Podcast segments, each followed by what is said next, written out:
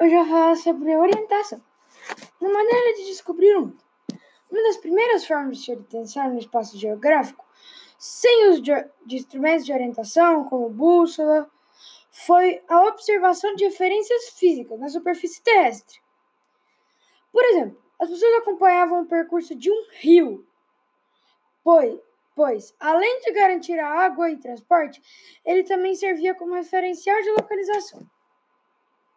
Porém, referências naturais, como rios e colinas, eram pouco eficientes no percurso de longas distâncias e não possibilitavam a orientação em alto mar, longe, no, longe do litoral.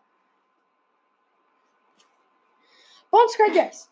No decorrer da história da humanidade, a observação atenta de astros como Lua, Lua, a Lua e o Sol e as estrelas possibilitou os seres humanos determinar a direção a seguir, mesmo sem pontos fixos de referência na Terra.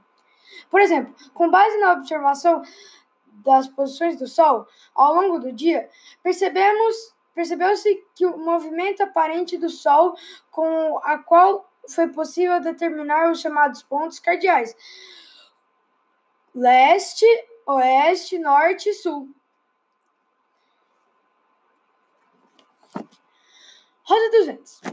Atualmente, ao observar mapas de qualquer tipo, você encontrará neles a indicação dos pontos cardeais, ou pelo menos do norte, ou pelo menos do norte.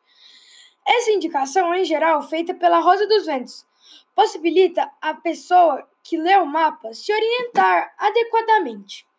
Pontos colaterais e subcolaterais. Para tornar mais precisa a localização no espaço geográfico, na Rosa dos Ventos podem ser representados também os pontos cardeais, que são pontos intermediários entre os cardeais entre os pontos cardeais e colaterais.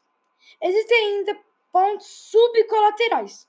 Por exemplo, entre o norte e o nordeste está o ponto norte-nordeste.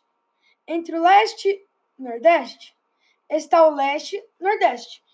E entre o leste e o nordeste e o sudeste está o leste, sudeste e assim por diante. Instrumentos de orientação.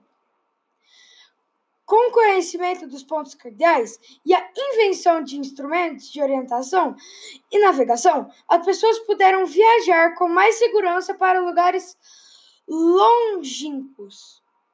Uma, um instrumento bastante antigo é o é, e usada até hoje é a bússola.